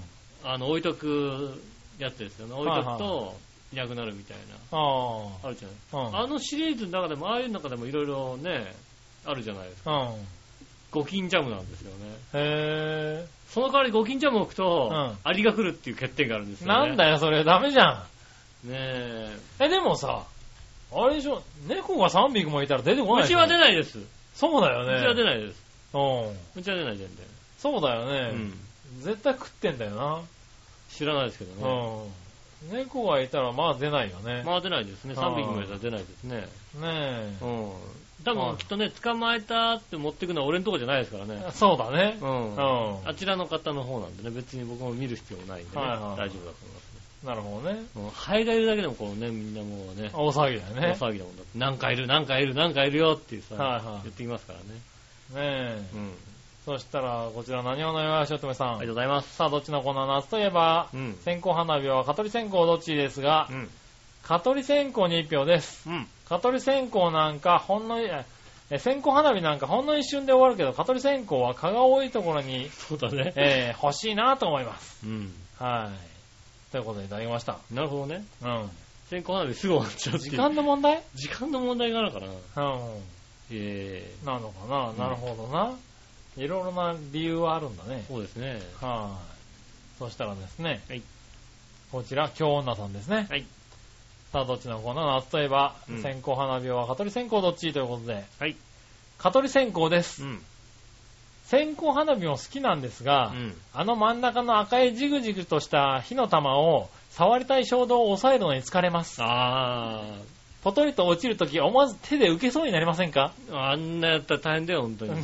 大変なことになる大ね。変だよ、本それに、蚊取り線香の香りは夏の、えーと、なんだこれ、ね夏の予感と安心感が半端なく、当に。うん。ゆるりと落ち着いた気持ちになります。ああーーアロマとしてね。アロマとしてうね。ん。あと、パジャマの模様も蚊取り線香なんです。へどんなパジャマなんだろうね。ー。ねはい。ねえ、いただきましあり。たがとうございます。うん、でも分からなくもない。そうですね。あれ、触りたくなる。あジクジクジクって言ってるやつね。はーもう一回ですね、あの、こう、ジクジクしてるやつをさ、ね、あの、だいたい花火やってるとさ、うんね、危険だからこう、水溜めてあるじゃないですか。はいはうん。でさ、あのね、直接さ、ね、こう、落ちるのが一番さ、安全だと思ってさ、はいはいはいあそこにピタッと落としたらさ、い。ピシャンって飛んでね、うん。 爆発した ね。あれね、大変ですよ。気をつけたはいはい方がいいですよ、本当に、ね。そうだねうん水のとこにね、あの、直接玉が落とね、すとね落とすとね、はあの、弾けるんで危ないんでい。すそうですすね。爆発しますね、多分ね。うん。気をつけてくださいね、本当にね。ああ。知ったね。うん。は知りましたね。い。うん。危ないね。それは危ない危ね。ないですからね、気をつけてくださいね。はい。はい、ぐらいですかね。ありがとうござあいりがとうございまました。うん。割と蚊取り線香だったす。ね。皆さ、そうん今年先行でしたね。先行ならいいと思うけどな、なんかね。ねいいような気がするけどね。うん。まあね。やっぱり実用的なんだえ。ね。うん。はい。ありがとうございありがまとす。うございます。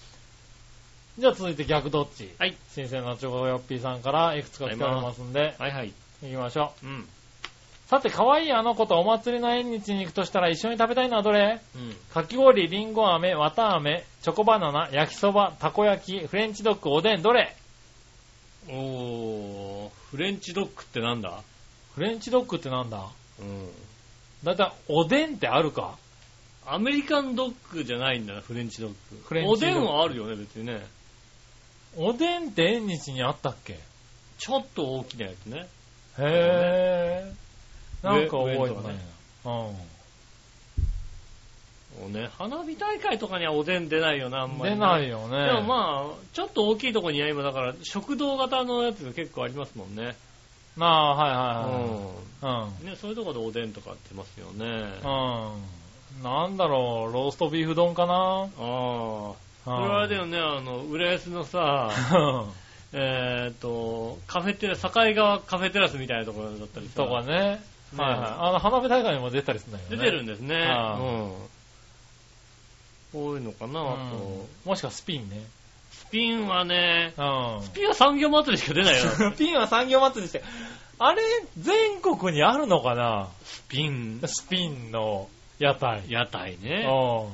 浦産安では、産業祭り産で業しか見祭りないによ出てる。から、なんだろう、30代、40代の人にうん。言ったら全員わかるんだけど、そうだよね。これ、なんだろう、多分地方ネタなんだろうね。うん。スピン、フレンチドッグは一体だから何だフレンチドッグもその種類かもしれないよね。フレンチドッグってなんだろうな。え、フレンチドッグの屋台って知ってるわかるわからないよね。フレンチドッグ。違う、字間違えした。フレンチ。フレンチドッグ。はい。うーんと、アメリカンドッグしか出てこないんですよね。そうなのフレンチドッグって入れると、フレンチドッグ屋台みたいなので出ないのフレンチドッグ、屋台の、屋台、お祭りとかね。縁日とかね。あー、なんだろう。画像検索するとさ、はい。一番初めにアメリカンドッグが出てきてさ、次にフレンチドッグが出てくんだよね。おう。でもフレンチドッグ、何が、ね、な何が違うのあ、ない。あ画像的には同じなんだ。そうですね。へフレンチ、えの、えヤフー知恵袋でも書いてあるよ。アメリカンドッグとフレンチドッグの違いって何ですかって書いてあるよ。ぇー。ああ、そうなんだ。うん。じゃあやっぱりフレンチドッグなのかなうん。あー、そうなのアメリカンドッグは、はい。あの、ドーナツ生地につけた豚肉のソーセージを揚げたものがアメリカンドッグで、フレンチドッグは、はい。中に入ってるのが魚肉ソーセージだっていうのがフレンチドッグだっていう人がいます。へぇそら知らないわけだね。アメリカンドッグの中は魚肉ソーセージだったことはないもんね、だってね。ー。おー。あー、なるほどね。うん。あ北海道の方ではあれらしいよ。フレンチドッグは、かけるものを砂糖かケチャップか選べますみたいなこと書いてあるよ。フレンチドッグは砂糖だろうっていう人もいるみたいだよ。へだから甘いんだね、多分ね。うん。へフぇレあ、ンチ、知らない。ねえ、こっちの方では出てないのかな出てんのかなフフレレンンチチドドッッググ。は見たことがないですよね。ないねうん。はぜひね、あのうん、フレンチドッグはどういうものか知ってる方、い。そうですね。教えてください。教えてくださいねう。ん。よはいはろしくお願いします。いはい。ねえ。大阪にいた時はね、うんあの、屋台でね、うん。あの、東京名物チーズフライっていう屋台があってうね、ん。見たことねえなぁと今思日っでチーて、ズフライ見たことないね。名物なんだと思いながら食べたけどうね、ん。うん、美味しかったけどね、東京で見たことないからね、初あ体れ験ね。だね。はい。大阪まだあると思うけどね、今でもうね。んねえ。大阪の方はそれ東京にはないからね。ないですね今ねうんはい。どこで名物になっちゃったのかなそうですね。そういうのもあるからね。うん割と屋台の話は面白いかもしれないね。ねうん。はい。そしたら、うんえー、他には、えーっと、これ。はい。 さて、豪勢にお刺身を食べるとしたらどっちがいいうん。船盛り、女体盛り、どっち えーっと、うーんと、船盛り。何その場は。うーんと、大体もう、女体盛りの候補がさ、今さ、横に見えたもんだからさ、あうー、んまあね。。女体盛り候補誰だって話でしょ。はうんい。まあ、その可能性が高いですよね。漏らしてくれる人他にいないでしょ、だって。いないですね。うんこの人は多分漏らしてくれると思うんだよ。なるほどうんな。あの、まあ、そうすればね。乗ってるの食っていいって言えばさ、は乗ってるやつ食っていいよって言えばさ、きっとはねい、乗ってくれると思うんだけどね。い。まあね、あの、盛られてるやつが食うかもしれないけどそうでねす。ね。は船盛りかな。い。なるほどうね。ん。はい。まあ、船盛りだよね、普通ね。ねえ。はい。そしたら、はいえー、さてご近所から風鈴の音がしてきて、風とともに一日中鳴っています。どうも缶に触ってうるさい。夏らしい涼しげな音、どっちまあでも、まあ、夏らしい音なんじゃないですか。一日中することはあったよね、別に、ね。まああるだろうねうん。全然そういう環境にいたことがあるから別に。はいはななんとも思わないかもしれないね、だからね。い。なるほどね。涼しげだとは思わない感じの。はいはするなっていうぐらいの話だよね。い。そうだね。そ騒音とも思わない感じですよねは。うん。んなとこかそんなことですね。な。はい、ありがとうございありがとうまごす。ざいます。まあそんなとこにしときましょうかね。はいはい。ありがとうございました。ありがとうごそしたら続いては、はいえー、こっちに行こうかな。うんニュースぶった切りのコーナー。イェーイえいさてニュースぶった切りのコーナーです。はいはい今週のニュースはですね、うん。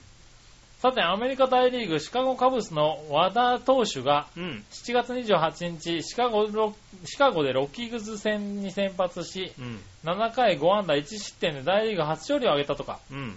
和田投手といえば大リーグに移籍してすぐに肘を壊して手術して、そうですね。何年も腐ってたよね。うん。このように投手が肘を壊してもなんとか再起は可能だけど、肩を壊した投手って再起した人はほとんどいないよね。肩はね。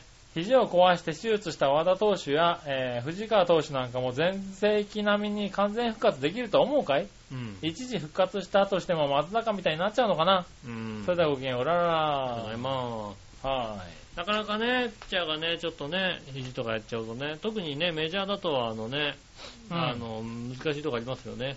い。ねやっぱね、ちょっと痛めてるところでね、中4日で投げなきゃいけないってなるとね、え、そうですね。厳しかったりしますよね。ううんんそういうのはありますよね。やっぱりローテーションがね、うん。ままあ、たあただだねねただね、和田がやっぱりね、一生できたってことはいいことですよね。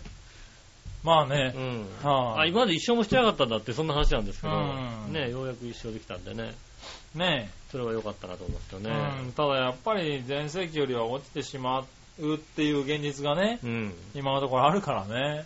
まあ、和田に関しては、もともと全盛期がそんなにさ、もうとんでもない、まスピードじゃなかったからね。あの、速球派ではないからね、うん技巧派投手としてはもしかしたらね、ね、大丈夫なのかもしれない大丈夫なのかもしれないけどうね。ん。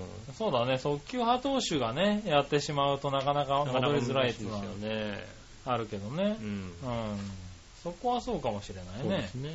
う。なかなんか難しいですよね。まあね、松坂も苦労してますしね。そうですね。は松坂は本当にね、メジャーの野球が合わないからね、やめた方がいいと思うよね、メジャーの方は。なるほど日ね。本に帰ってきた方がいいと思うよ。あうんあ、ね合わないもんえ、ね藤川ね。はい。ねえ、まあ、マー君もね、ちょっと、そうですね、あはの、い一応、故障してますからねねし。たからね。はい、この後どうなるかね。うんいろいろありますけれそどう。ですね。はい。まあ、気になるところは気になるところですね。ねえうんありがとうございます。ありがとうございます。はい、そしたら、えー、続いて、えー、教えて井上さんのコイーェナーー。イ。えいはい、教えて井上さんです。うん。えーっと、こちら。井上さん、局長、こんにちは、ねるねねる。ねる。さて、何でもご存知の井上さんに質問ですが、はいはい。最近よく聞くようになったかもしれない野菜、うん。カリッコリーって一体どんな野菜ですかうん。カリッコリー。はい。 カリッコリーって何カリコリですよね。はい、カリッコリカリコリです。ー。よなんか、美味しそうな野菜だね。うん。まはあ、なんか、まあ野菜っていうか、まあ、なんて言うんでしょうね。調理方法というか、なんていうか。い。調理方法なのうーん。野菜っていう、うん、野菜って限らないかもしれないよね。はいはいはい。うん。どういうものかって言われたら、はい。黄色い感じ別に色は聞いてないけどな。うんまあ、き色も聞いとこうか。黄色い感じな。黄色い感じ。でで、なんて言うんでしょうね。まあ、大きさ的には、そうだな。自分丸めたよりちょっと大きいぐらいの、オッケーマークよりちょっと大きいぐらいの感じの、はかな。い。おう。で、食べると、はい。カリッコリッと音がするほやつじゃないかな。う。音から来てるわけだ。うん。へぇあ、生で食える感じ そうですね。生っていうかまあ調理方法なんでね。調理方法って。つけた、つけた後ですから、はいはいまあそのまま食べていいんじゃないですかね。ああ、そういう感じなんだ。うん。で、ほらね、あの、ちょっと最近人気が落ちてきたんで、はちょっとおしゃれな名前つけようっていうんでい。、はい。ねえ、たくあんのことをカリッコリって呼び出したんですよ。たくあんだな、これね。カリッコリ。カリコリ。うん。あ、たくあんなの人気、人気たくあん人気ねえなーって、名カ前リがコ悪いんじリ。ゃないであ、すか。まあ、そら美味しそうなたくあんだよね。うん。カリリコリっていうたくあんだったらね。カリッコリっていうさはいはいはうん名前ですよね。い。ああ、そうなんだ。うん。たくあんなんだね。うーん、カたリくッコリあんって言っちゃうとでもね、あの、人気なくなっちゃうから、やっぱはいり。はい、カリコリ。リって呼んでほしいのね。ああ、なるほどねう。んそうですよ。カリフラワーもブロッコリーも関係ないんだね。関係ないですよ。えー、たくあんです。うんはい。カリッコリー、確かに美味しそうなたくあんだな。うん。はカい。たくあんだ。だそうですそうよです。よ。はい。ありがとうございありがとうまごす。ざいます。はい。ねえ、そしたら続いて、はい。えーっと、もう一個。はい。さて何でもご存知の井上さんに質問です。はい。新鮮なチョコヨッピーさあんりが。とうございます。なんかよくわかんない生物らしいけど、うん。えー、トゲあり、トゲなし、トゲトゲって一体どんな生物ですかうん、トゲあり、トゲなし、トゲトゲね。はう。ん。これ本当にいいのかまあ、時には、はトゲがない時もあるし、い。は時にはトゲがある時もあい。はる。でも、基本的にトゲトゲっていうことですよね。い。そうらしいですね。でももう元がトゲトゲなんだよね。きっとねうんでも、うん。どういう、ね、あの、まあ、トゲ、もともとトゲトゲなんですけど、はい。まあ、トゲもある時もちろんね、あるしね。はいはいトゲがないね。あまり親しくない時人とかと会うとトゲがない感じの、あ、そのトゲなのうん、出す感じですよね。はうい。ん。トゲありトゲトゲ、なトゲなし、ね、トゲありトゲなしトゲトゲってなんだはいって言われたら、はい。うん。こちらの方と言っていいかもしれないですよね。ああ、はうんトゲ、基本的にトゲトゲしてますけいはいはいど、はい。はい。ねえ、ああ、場合によってはトゲなしだし。トゲなしのことが多いじゃないですか、ね。はいうん。でも我々に対してはすごいトゲありで来るじゃないですか。はいはいはい。うん。あ、これのことなんだ。トゲ、そうです。トゲなし、トゲあり、トゲトゲですね。はいはいはい。なるほどね。そうですよ。はいはうい。んうちにいますってことですかうちにいまね。見に来てください。はい、見に来てください。これのことらしいです。はい、あ、わかりやすかった今回。ありあがりとがうとうごござざいいま。ますす。はーい、そしたら、えー、もう一個。はい。こちらは、いたじら初歩的な質問のコーイナー。ェーイ、えい。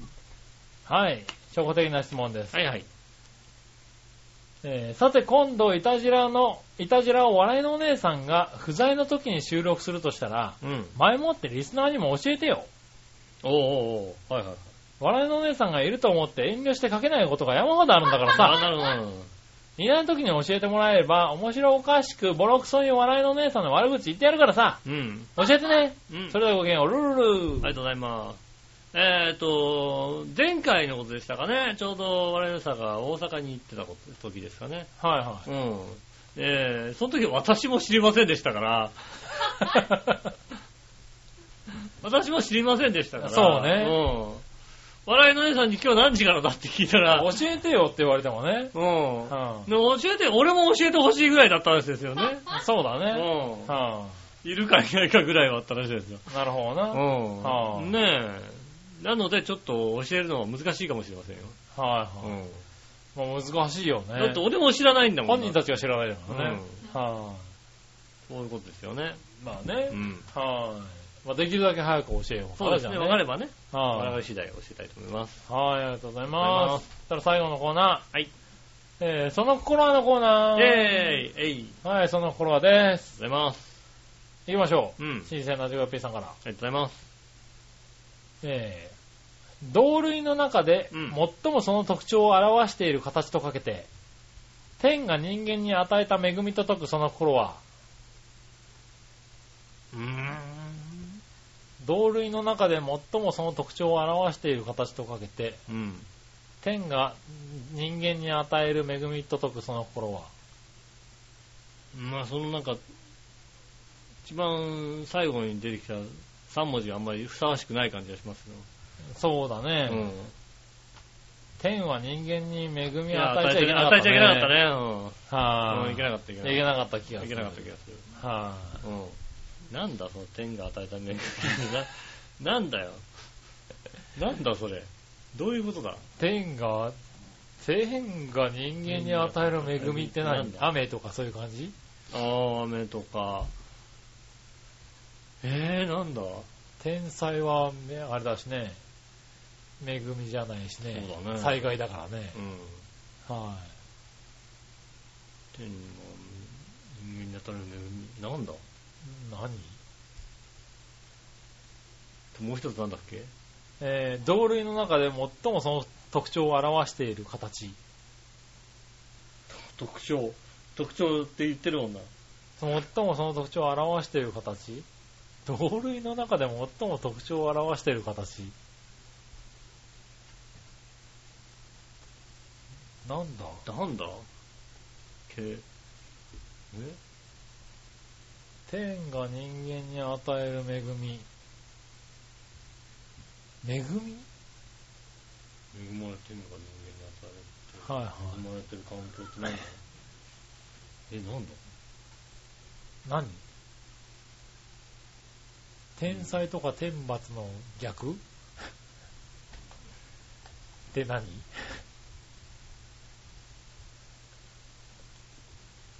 お日様ぐらいしか思い浮かばない。お日様ぐらいしか。なんだろうね。天から与えられるものってなんていうの天、天なんとかってあるの天いや、わかんないわ。わかんないね。ん。